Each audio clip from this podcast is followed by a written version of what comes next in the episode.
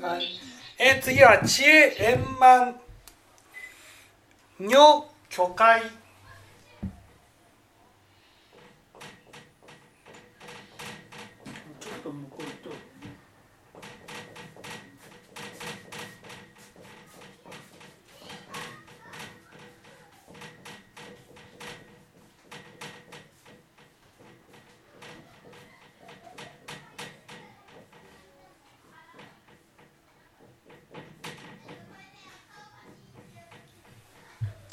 円満女巨会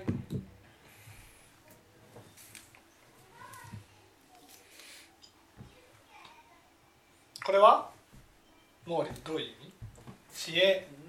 円満女知恵がでありそれが巨大な海のごとく、まず円満っていう言葉を使う時は、ね、使う時はどういう時か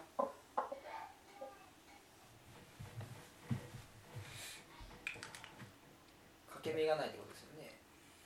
円満っていう言葉を使う時はどういう？涅槃に行った時。お母さん。円満っていう言葉を使う時はどういううまくいってる時うん。ゆきこさん。円満っていう言葉を使う時はどういう時？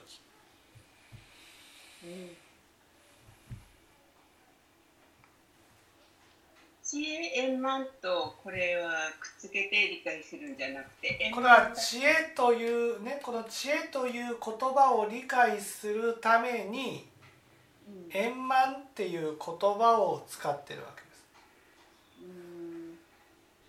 ん。でこの円満っていう言葉はどういう意味かっていう。あーじゃあどううんぐらい難しい問題も向き合っていけるだけの知恵を持ってる？うーん全然違いますね。道美さん円満っていう言葉。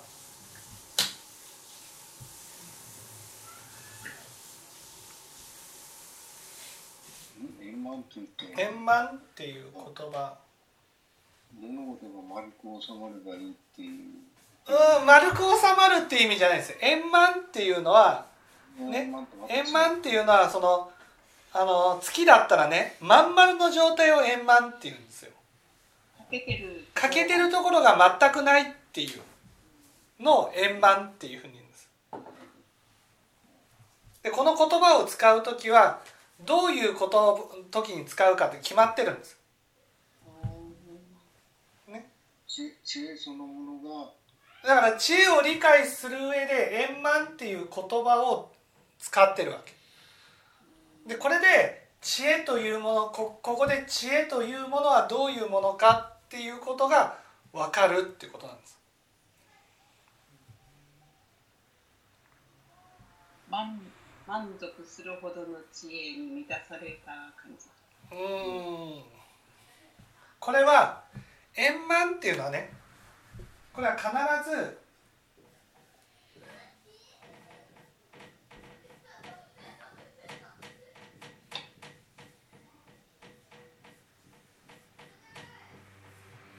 自利利他円満っていう意味なんです。ね。自利利他円満っていうことなんです。ね、ということは他をね他を幸せにすることは自分を幸せにすることとイコールなんだってことなんです。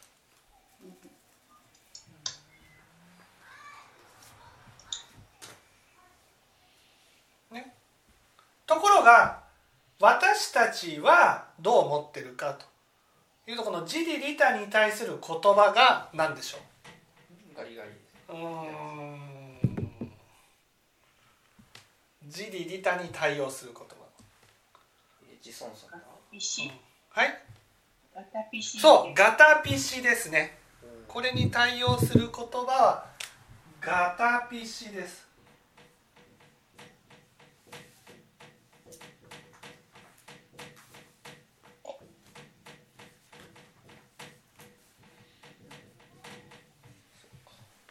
ねガタピシって何かっていうと、ね、自分と他人は違うっていうことです。ね、自分と他人は違う。これはいいですか？この他人っていうのは、ね、他人っていうのは自分以外の全ての人って意味じゃないんですよ。いいですか「が」がついてない人のことを「他」っていうんです。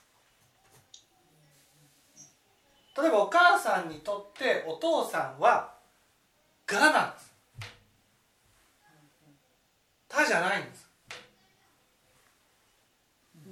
同じお父さんでもお父さんお父さんお父さんって来てもなかなか来てくれないお父さんは？そう他に変わるんです。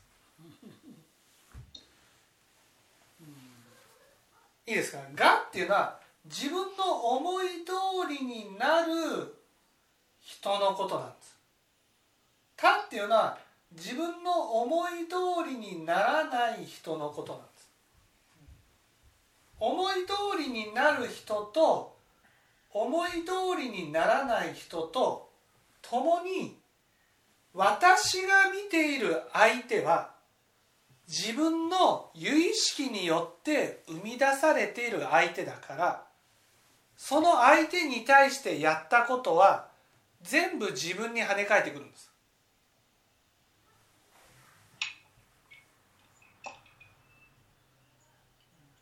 だから円満してないっていうことは「が」に対する対応と「他」に対する対応が違うってことなんです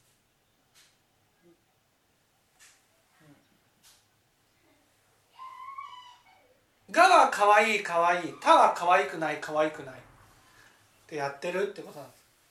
でもそれは全部自分のね自分のその生み出した相手だから。そのね思い通りにならない相手に対して冷たくするとそれが跳ね返ってきて自分が苦しむことになるってこと。ね。だからその自分の思い通りになるとかならないとかっていうことと関係なく相手を幸せにすることは自分が幸せになることになるんだ。それが本当に分かった状態が知恵があるっていうことなんです。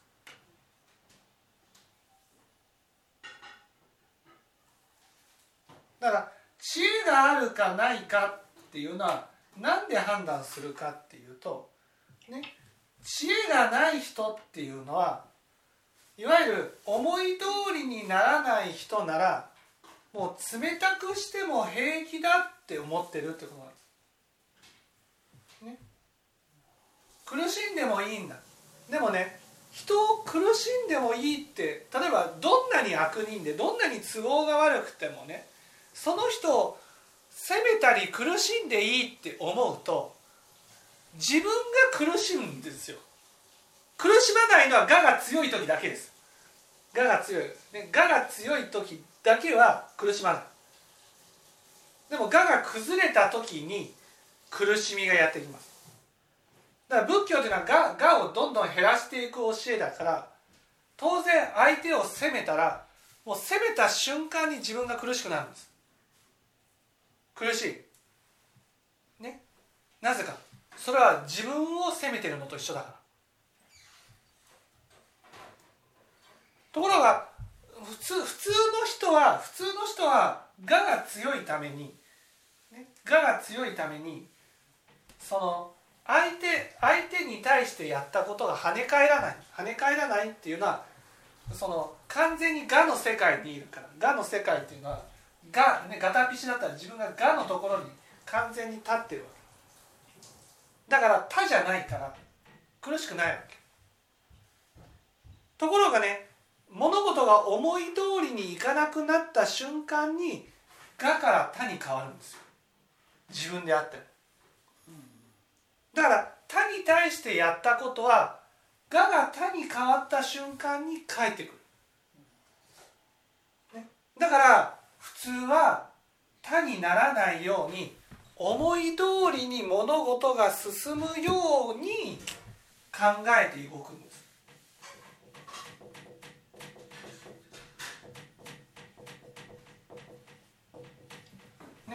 思い通りに物事を進んでほしいっていうふうに思うのはそれは思い通りに進んでいる時はね自分は我の状態で折れるから。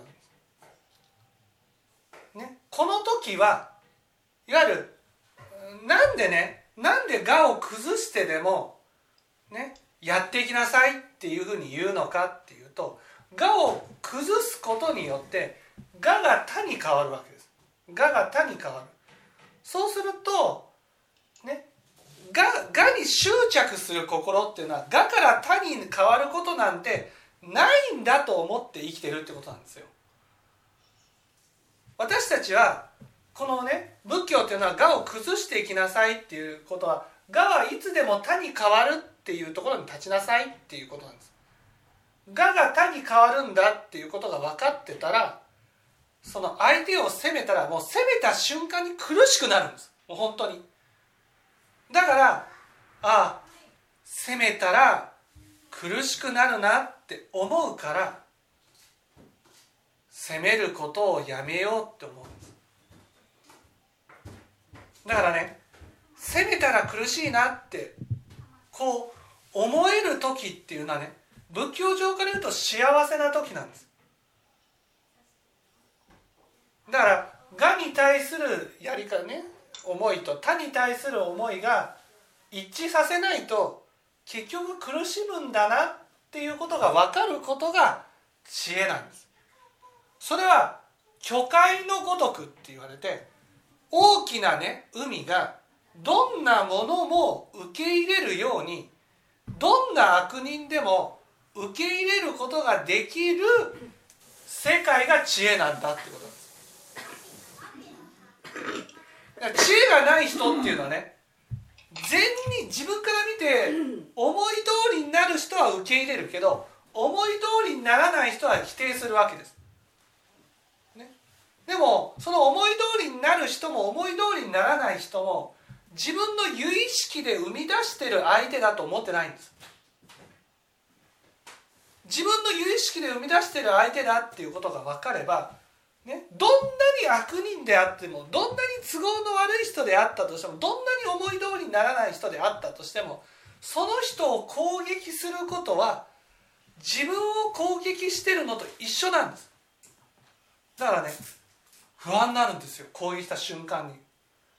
でも普通の人は不安にならない。なぜか。もう他に変わることなんてないと思ってる。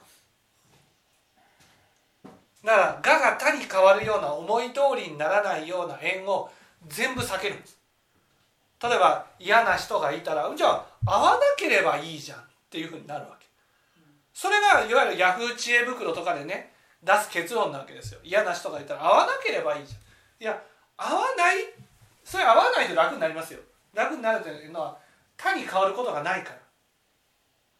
だけど変わることがない代わりに他にならないと思ってね他に対してものすごく冷たくなったり無慈悲になったり否定したり、ね、自分の我が崩れないことをいいことに他に対してものすごいねひどいことをやっちゃうわけですよ。ね、これ自分じゃないからって思ってだけど仏教が分かってくるとね本当にそれがいつでも他に変わるっていうことが分かる。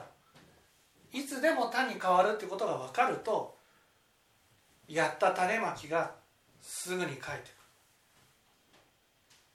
くる。すぐに帰ってああ責めたから苦しんで苦しいんだなって思える人は仏教から言うと知恵のある人なんです。まだ円満じゃないけどね。円満っていうのは本当に分かってやめよう。そしてや,、ね、やめた人を知恵円満の人っていうふうに言うわけその知恵円満の人は相手に対してやることは自分に跳ね返ってくるっていうことが分かるからだから相手を幸せにするままが自分を幸せにすることなんだと思える人なんです。でも私たちは我が他に変わらないように変わらないように生きてるんです。だから都合の悪い相手ってもう全部ね排除する。いなくなれってな都合のいい人だけと付き合いたいと思う、ね、そして都合の悪い相手を徹底的に責める。ね。自分に跳ね返ってくるなんて思ってない。ただから。そうやって「が」と「た」と「ね、が」に対する、ね、例えばよくあるじゃないですか。こうママ友とかでね。仲のいい人に対しては「わあかわいいかわいい」ってことで盛り上がって。でも「が」の中に入ってない人に対してはもう冷たく見るとかね。そういうふうに思い通りになる相手と思い通りにならない相手に対して接し方が変わるんです。ね、接し方が変わってそして他に変わ変わらないように生きてる。それが今世の中のなんか生き方になってるんですね。だから世の中っていうのはね思い通りになる時にはすごく優しいけど思い通りにならなくなった瞬間にその相手に対して手のひらを返すように冷たくなるんです。仏教から言うとねそんな冷たくして大丈夫なのって思うけどでもその人自身は他になる縁を全部避けてるから。だから帰ってこないんです。死ぬまで。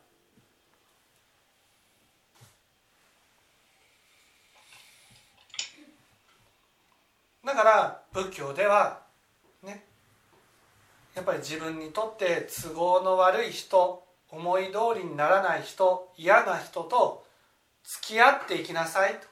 こういうふうに教えられる。なぜか嫌な人と付き合えばね我のところに折れなくなるからなんです。それはねすごく苦しみますよ、ね、苦しむ。でもその苦しんでるのはそれは他に対して攻撃していたことが跳ね返ってきて苦しんでるんであって、ね、人のせいで苦しんでるわけじゃない。全ては、ね、私のまいた種まきが私の苦しみを生み出すんだ。それを、ね、この人はただからがじゃないから,、だから私たちは、ね、がのついてる人には優しくするんです。なぜかそれは自分に跳ね返ってくるから。自分ががの中に入ってるから。そのがのついてる人を冷たくすると自分が冷たくされたように感じるその瞬間苦しむからなんです。だからがにががついてる人には優しくするんです。でも他が、ね、他になった瞬間同じ人でも、ね、例えばお母さんだったら思い通りにならなくお父さんが思い通りにならなくなった瞬間に他に変わるんです。そうするとその人を傷つけても苦しめてもいいんだと思ってしまう。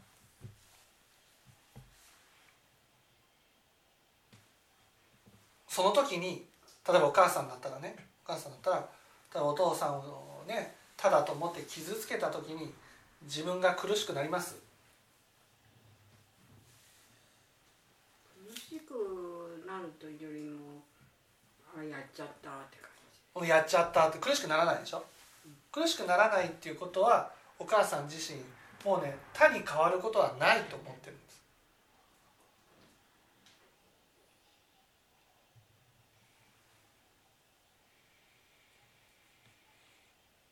他になるとこことはない。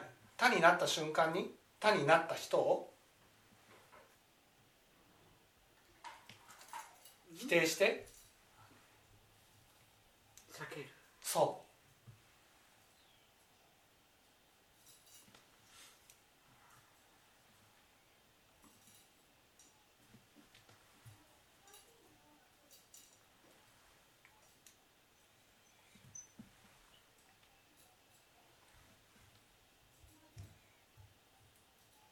だから私たちにとってね思い通りにならない人と付き合うっていうことはものすごく大事なことなんです。思い通りにならない人と付き合って初めて私たちは因果の道理が誠だと知らされるんです。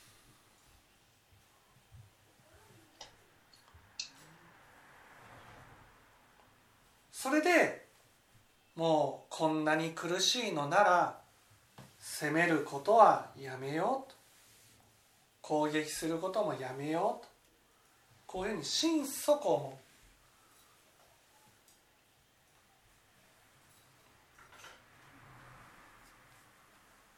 そうやって本当にがに対する接し方も他に対する接し方も変わらなくなった、ね、全部がに対する接し方も他に対する接し方も自分に跳ね返ってくるんだっていうことが本当に分かったらそれが円満っていうことなんです。その人にとってもう都合の悪い人なんていない。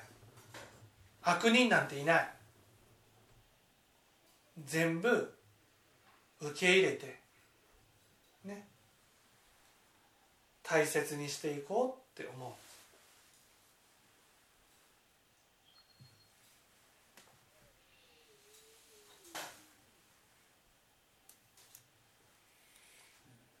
これが知恵っていうものですね。ここで言う知恵。知恵だからこの知恵知恵があるとか知恵がないとかっていうのは何が知恵なのかって言ったら結局相手が自分だと思えるのが知恵がある人っていうことです。いや相手が自分だと思えなくても相手を攻撃したら苦しくなる。人はその人も知恵のある人ってことです。反対に知恵がない人っていうのは、ね、我が崩れて他に変わることを徹底的に避けてる人。他に変わると苦しむから他に変わらないように変わらないようにしてる。変わらないように変わらないようにしてるからね他に変わることがない。だからそういう人はね他に対してやったことが自分に跳ね返ると思ってないのでこの人は自分じゃないから自分とは関係ないから悪人だから都合が悪いから思い通りにならないからっていうことでねへっちゃらで攻撃できるし攻撃しても苦しくないんです。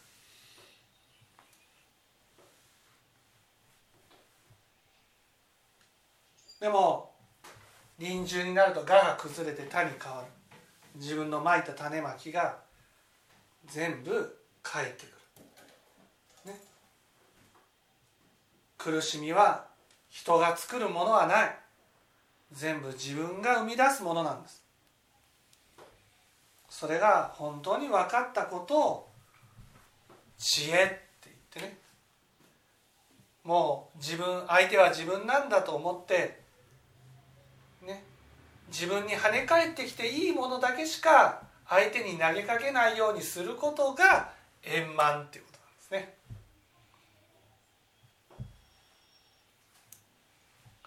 どみさん分かっていただきました？わかりました。森分かりました？お母さん分かりました？お父さんも？じゃあちょっと休憩をします。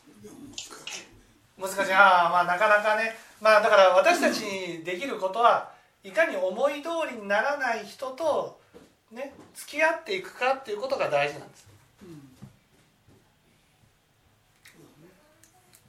うん、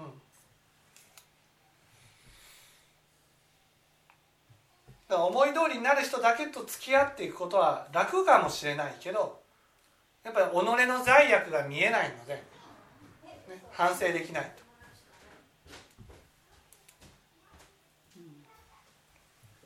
はい。はい。